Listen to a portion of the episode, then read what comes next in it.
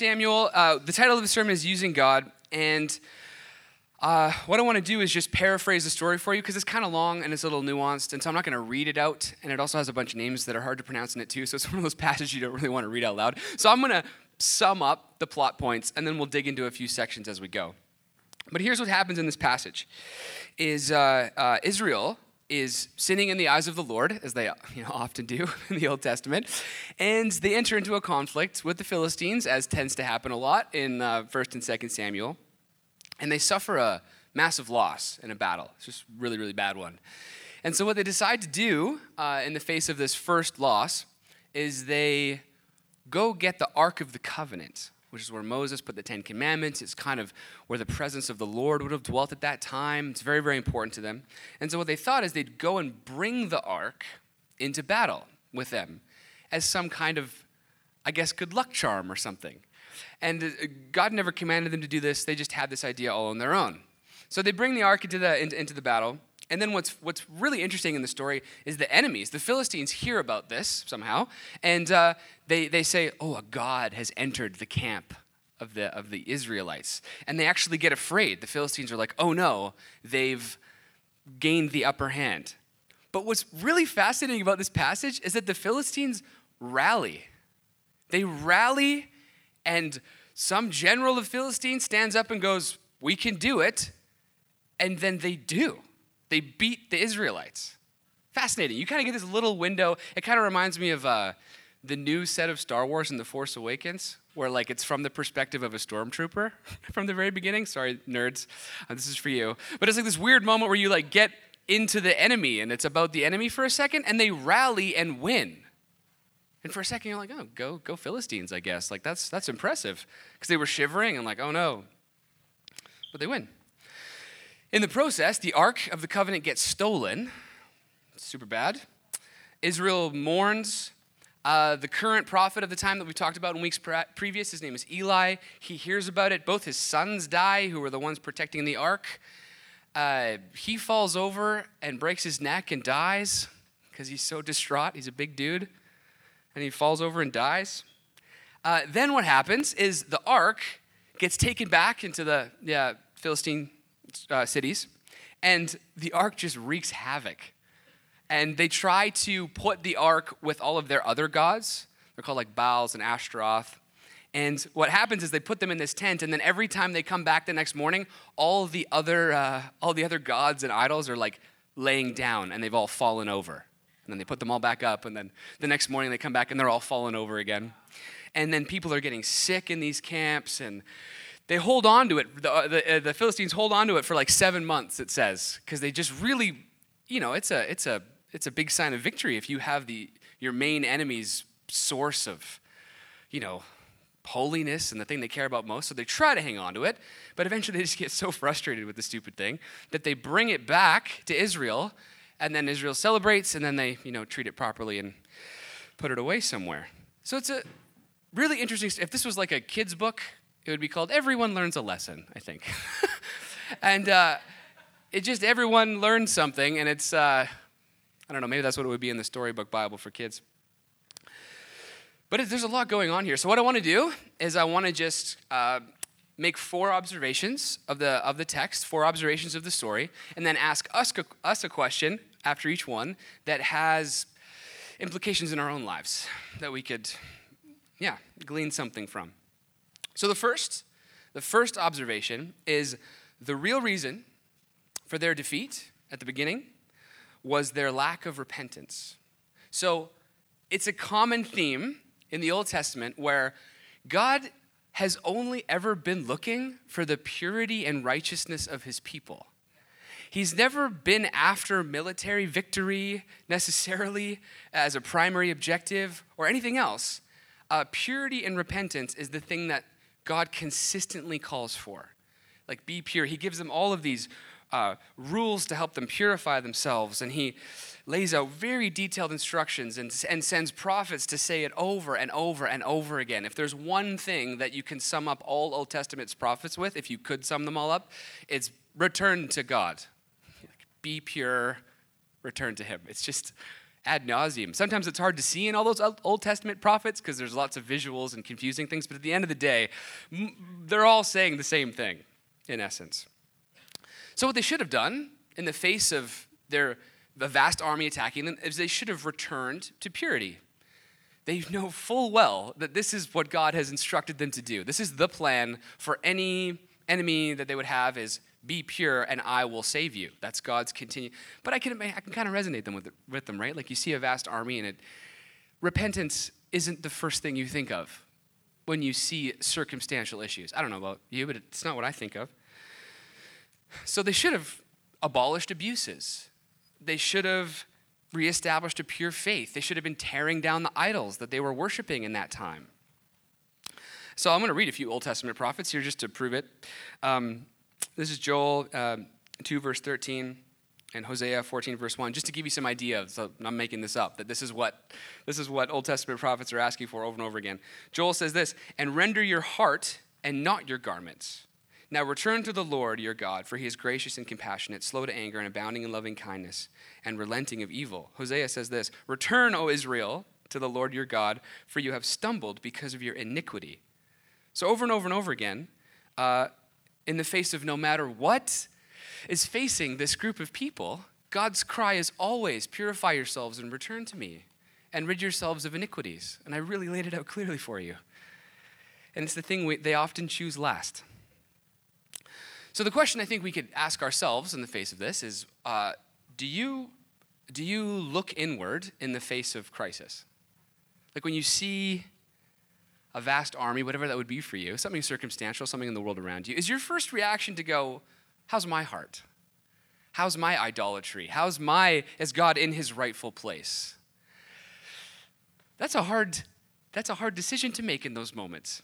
Because everything in me wants to take matters into my own hands and do things that make sense to me. But that's never been God's primary objective. So, uh, what I want to read is, is I want to read a chunk of scripture today, but I want it to be from Psalms. And it's Psalm 51, and it's, and it's a chunk, but uh, this speaks, I think, of God's heart.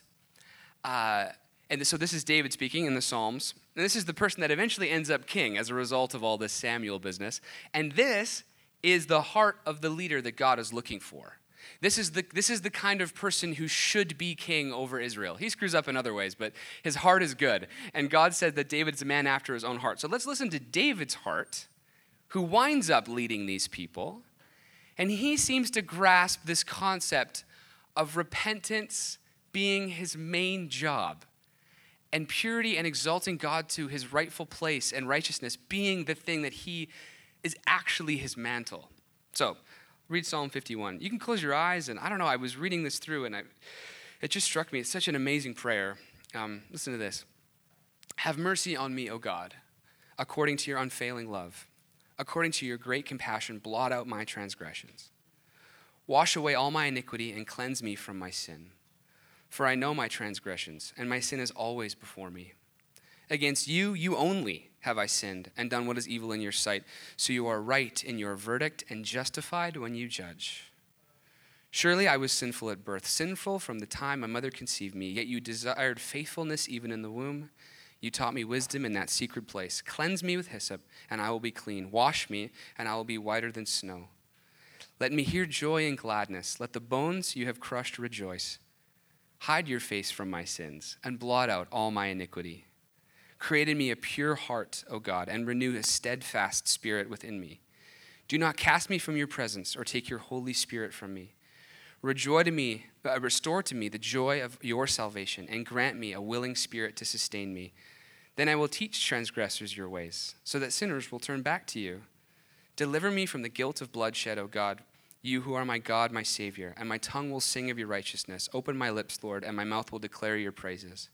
You do this is this is the important one. You do not delight in sacrifice, or I would bring it. You do not take pleasure in burnt offerings. My sacrifice, O God, is a broken spirit, a broken and contrite heart. You, God, will not despise.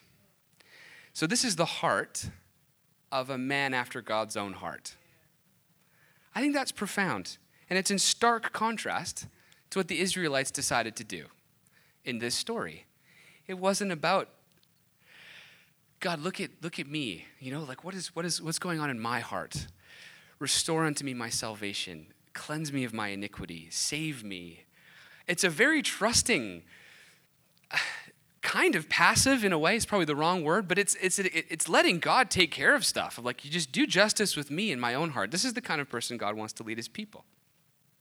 So instead, and this would be observation number 2, the Israelites don't do this sort of thing. They don't have this kind of heart. And they turn to, uh, to second observation, they turn to speedy, non repentant kind of solutions. They, they, they do things actually in the way that the world does them. So this is what's fascinating about this time is that because Israel is in this not serving the Lord kind of phase, they've begun to sort of take on these customs of the Philistines and the other countries around them, which have a lot to do with ceremonial things, idols, carved things. Uh, it would be very normal for the Philistines to bring their gods into battle as luck charms to fulfill their own desires. And that would be a very normal thing for the countries around Israel to do. God never commanded this. That wasn't the way that he wanted his ark to be treated. But Israel goes, okay, we have an idea. In the face of this defeat, wouldn't it make sense if we started just bringing God into our battles with us? And that would be a very logical conclusion that they would draw because they're beginning to be influenced by the world around them. And they're beginning to worship the things of the world around them, not, a, not the pure God of Israel who's anointed them to carry his mantle of, uh, you know, his promise to. He, they, they forsake that and go, no, we're just going to be like the world around us. We'll do those sorts of things. So bringing the ark would have made actually tons of sense. But God doesn't want to be treated as a means. This is the problem. Is the objective there became, well, we should probably win the war. And so then you jump to speedy, worldly solutions.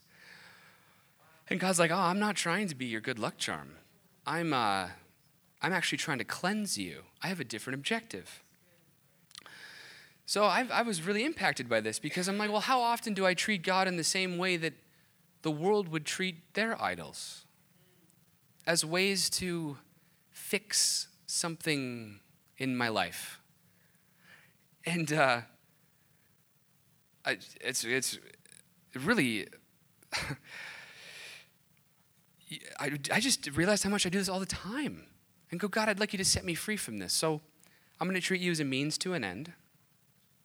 And uh, so the question we can ask ourselves is Is God a, a means to a personal end for you? Is he a means to a personal end? I don't think he intended to be that. And uh, so I just think about my own life, and I'm like, this sin actually has tons of benefits. We talk about this in our church a lot. It has tons of benefits, and it works for a second. It works for a little bit. And if the, if the goal is personal, selfish satisfaction or fulfillment, temporary and you know nearsighted, but it has it accomplishes a thing. And so you think about this story: the Israelites bring the ark into the camp, and what it says is a loud cheer rose from the Israelites. They bring the ark in and go, "Look, God's on our side." They're totally skipping their all their hearts. They're not addressing their idols. It doesn't cost them anything, but they go, "Look, the ark's here in the camp." And a huge cheer sounds in the Israelites. They're, they're rallied to, you know, I don't know what it is. They felt encouraged. I could imagine it. Like, look, this might work. It struck, it struck fear in the, enemies, in the enemy as well. Seemingly, this is going well. And then they get steamrolled, anyways.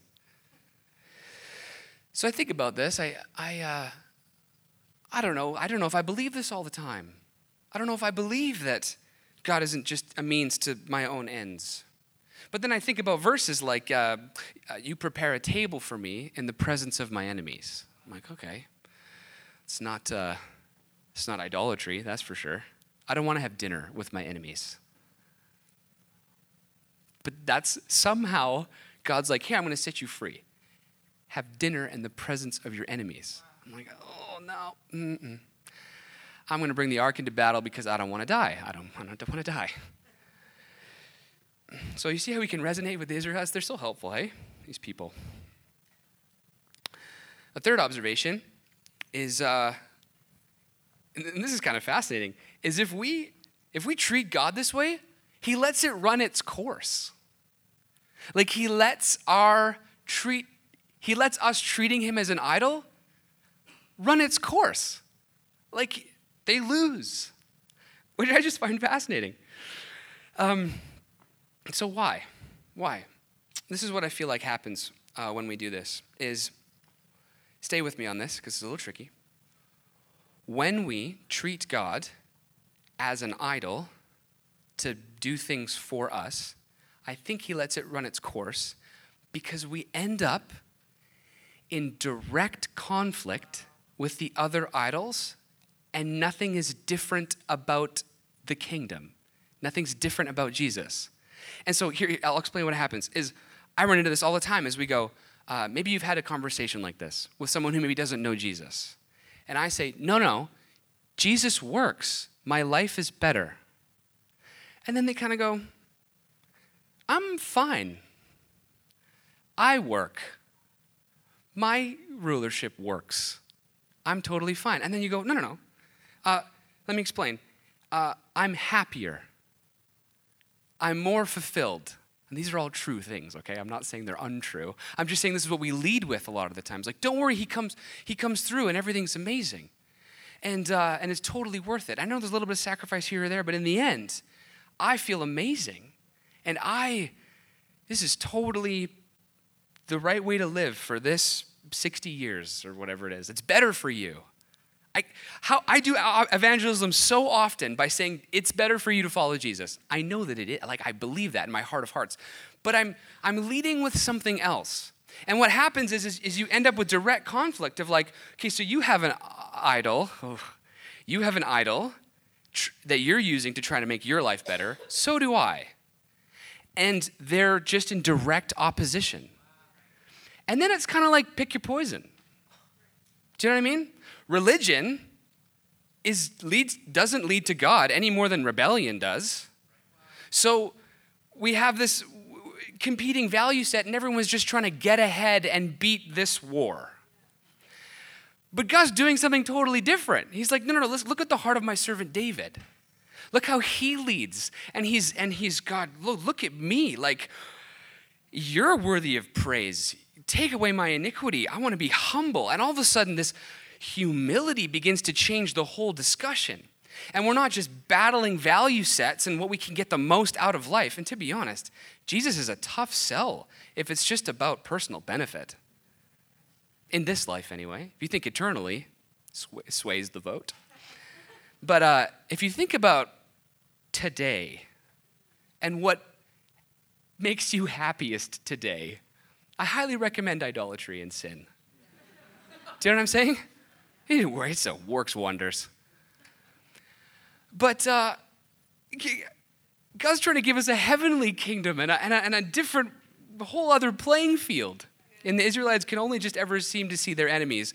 Granted, I give them a little credit because they have swords and stuff. Okay, so uh, like I, we, we, it's a little different for us. I think we have less excuses than they do personally. so it's fascinating, right? Because the chant works. The chant works. Bringing the ark into, this, into the camp works. And then the Philistines go, the Phil- well, I guess they're over here. The Philistines go, we can do it. Our gods can win. We also have one of those in our camp. So let's roll the dice. It's like, oh my gosh, that's such an amazing critique on us as the church. Wow. Right? Because the world goes, we, well, let's see what happens. I, I valid. The, the, the Israelites don't seem that different. They brought this box into the camp and are all worshiping this box now. We do the same thing. I don't get why they're I don't they're the same as us. And we have more numbers. so uh, we have to be careful what we promise Jesus is trying to do. I think. And I am preaching. So it's, it's tension filled, right? Because does he long to set us free from our enemies and give us joy in our lives? Of course. Like he just longs to bless us because he's a loving father who walks with us. And there's all of that is true too. But if we're just looking at this text, I think he's trying to teach us a lesson. So let's read 1 Samuel 7. This, we're skipping ahead a few chapters. This is the first time Samuel speaks, and this is, his in, this is kind of his intro into the. Uh, it's very indicative of what his mandate is going to be for the, for, the, for the country. And this is kind of his first words to the nation as a result of this conflict we're talking about today. Uh, Samuel says this And Samuel said to all the houses of Israel, If you are returning to the Lord with all your heart, then put away the foreign gods among you, and direct your heart to the Lord and serve him only, and he will deliver you out of the hand of the Philistines. So Israel put away all their foreign gods, and they served the Lord only. That's their plan to defeat the Philistines, is to put away their other idols. Illogical, but that's what the prophet said to do. So, God has a different primary objective, and it's to return to Him. See, it says, if you are returning to the Lord with all your heart, then put away all your foreign gods. That's the plan. So return to Him. Jeremiah, another Old Testament prophet, says it this way I will give them a heart to know me. Like, This is Old Testament, okay? This is Old Testament stuff. It's not all just battles. Like God's heart is really shining through here, through these prophets. I will give them a heart to know me, for I am the Lord. They will be my people, and I will be their God. For they will return to me with their whole heart. It's not different than today. This is what he's always been after. Return to me with their whole heart. So the question becomes, what can we, you know, what can we promise? Uh, people ourselves. I think we can promise God's nearness and his closeness because his objective is to return to him. And then we get to trust him to set us free.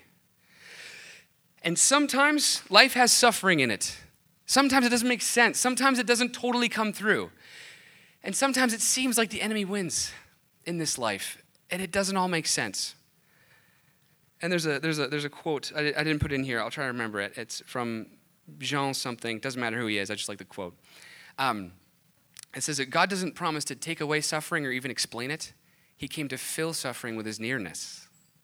Which I just really love that. He didn't come to take away earthly suffering or even really explain it. It's not even his primary goal. But he came to fill it with his nearness because he knows that in suffering is where we could be the near, most near. And it's when the enemy's on the doorstep and we have a ch- choice whether to worship him or worship ourselves, otherwise known as idols. That's the moment. That's the moment. So, the question for us as a result of this observation is Are we desiring the outcomes God desires? Are you desiring the outcomes God desires? Because He desires nearness. He desires nearness. I think that uh, something has to be said about the last part of this story, and it kind of doesn't really fit. It didn't feel like it fit at the end, uh, but it totally does. Because then the ark gets kind of stolen, and it goes and wreaks havoc in the Philistines, right? So the fourth observation is God still shows himself to be undefeated. He can't be defeated. And even if we failed and don't worship him, he still's gonna win. And the visual of the tent of the, all the other gods like melting and falling over in that tent is just so like real to me because God gets totally like think about how abandoned uh, God is in this moment. You know, if we can make him a, a really personal look at look at his heart. My people just treated me like a wooden god. So much so that they got wiped out. My Ten Commandments got stolen, where I've chosen to dwell and with my people. Now I'm in some tent, stacked against a wall with a bunch of other wooden gods. Like he just, he's just put away in some corner, like uh, the same, because his people treated him that way. And, and then he's like, sorry, I'm still gonna win. Sorry, I'm still God. I'm still in charge. And I'm so glad that he's all powerful and not some slave to our obedience. Like he is God. We worship Yahweh. I am that I am. Who made man's mouth? Kind of stuff. And it's just a good reminder at the end of this. Because sometimes I think I have a habit of when I preach, we make it so much about, like, hey, these are the, the two things you can choose to do, you know? And those are, that's helpful, right? We get to chew on a thing like, oh, am I going to worship God in this way or that way? And we all walk away going, good thought. Um, but I think in this story, it's very important to know God's going to win. and even if the ark gets stolen and we treat him like that, he's very committed to the nearness of being near to us. He's very committed to it. So, you know, segue, this is where Jesus comes in. But it's like, I am bigger. Everyone bows. Everyone will bow to my sense of justice and love because I have the right to define it. And then he's, I will achieve my objective of being near to my people. Okay, you want to stack me up against, up against a corner? You want to treat me like just another idol? Fine, I'll die for you. I'll send Jesus, my one and only Son, to make a way for your nearness. I will still win. I will still win. I'm that committed to a nearness with you. It's not even, we don't even get to choose between, like, oh, what benefits us the most. He's like, mm, I'm going to make so that it's inescapable. It's inescapable that I will be close to you if you would like it. If you would worship me, it's unavoidable. Which brings up a whole bunch of really awkward things like judgment. Because he is so loving that he must win. He's so loving that he must win. So it's uh the question is are you one who desires his nearness? Do you have the same objectives that God has? Is this your heart's desire? Because I can treat Jesus like this all the time. I can treat him like someone who makes my wishes come true, and then I blame him when he doesn't and work the way that I understood it. So, the offer this morning is to, uh, is to come to Jesus for kind of two reasons. The first is that he is the way to experience closeness. He is the way that all our iniquities are blotted out, like David prayed for. It's very prophetic prayer, hey? God, would you please do all this? Please take away my iniquities. Please would you, would you, would you, would you, would you bury them? Would you have them not matter? Would you help me to be repentant? It's almost like David's prayer in Psalm 51 is answered by Jesus. In some ways, hey? It's a long time previous. But David was kind of like a, a Christ-like figure in the Bible. There's many Christ-like figures who exhibit Christ-like things. Namely, in this case, humility. And then God goes, All right, Jesus is going to be the better David and make a way for you to be close to him. So that's number one. Is uh, I I don't know what's going to happen when we worship God the way that He, I don't know what's going to happen in your life if you worship Him the way that He wants to be worshiped. I can't promise you anything except close, except a nearness and a closeness and a relationship with the person that you were designed to know. I know I've said this before, but if we think of yourself as a, I don't know, like a computer, the operating system is the Holy Spirit and Jesus' presence. Like, it, it, it is useless without it. Like, He did create you, He did assemble all the pieces. The operating system of a computer is not a bonus aspect, it doesn't work without it. I have to remember that all the time. Like, am I going to choose Jesus today? It's like a silly question. It's, it's the, it is my heart longing, even if I don't recognize it as being so every day. So that's reason number one, is I think it actually does benefit you a ton. I don't know about your circumstances, but I do know it's what you were designed for. And I can personally attest to the fact that nothing even comes close to a nearness with God and a relationship with Him, no matter what the circumstance, no matter what my enemies are saying. Yes, I will have dinner in the presence of them because it doesn't matter. Are you sitting across the table? I'm fine. I know that's sensational, but it really is true. And the second reason that we can have a come to Jesus moment is He's going to win. And He will be near His people. And He will make, He will do everything that is required to make that possible.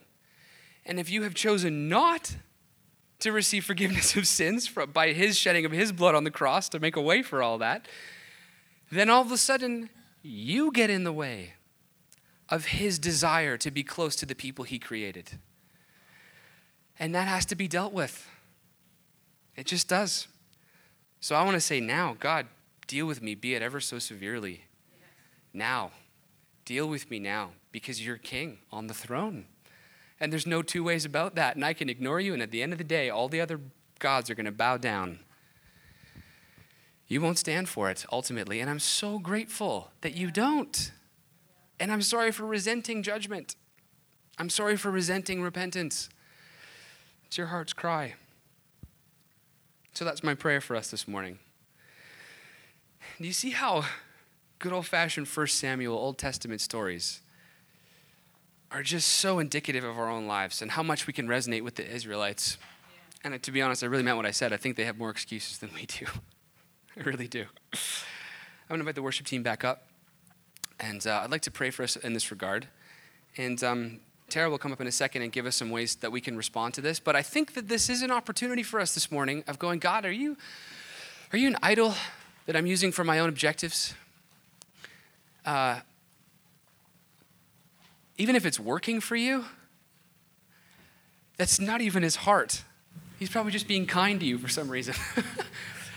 but go, no, God, deal with me. So, Father, um, we just come before you as a, as, a, as a people longing to know your heart. And we want to be close to you and we want to be near to you. And we don't we don't want to settle for a version of you. Father, let us not settle for some version of you. Let us not treat you as a good luck charm. Let us not treat you as something to win our own battles that we decided were important. But help us to have a heart after you. David's heart was after you, and as a result, he had to look inward and go deal with my iniquity, make me humble. And so, God, we say this morning, humble us would you come against our pride? Would you come against our selfishness because it's killing us? Yeah, so Father, deal with our pride, deal with us, make us humble. And we pray that that place would be just rushed in with your love. And we thank you for all we just sang that our fear doesn't stand a chance in your love. And it is scary. It's scary to see the enemy and go, no, I'm going to trust you instead. But your love casts out fear.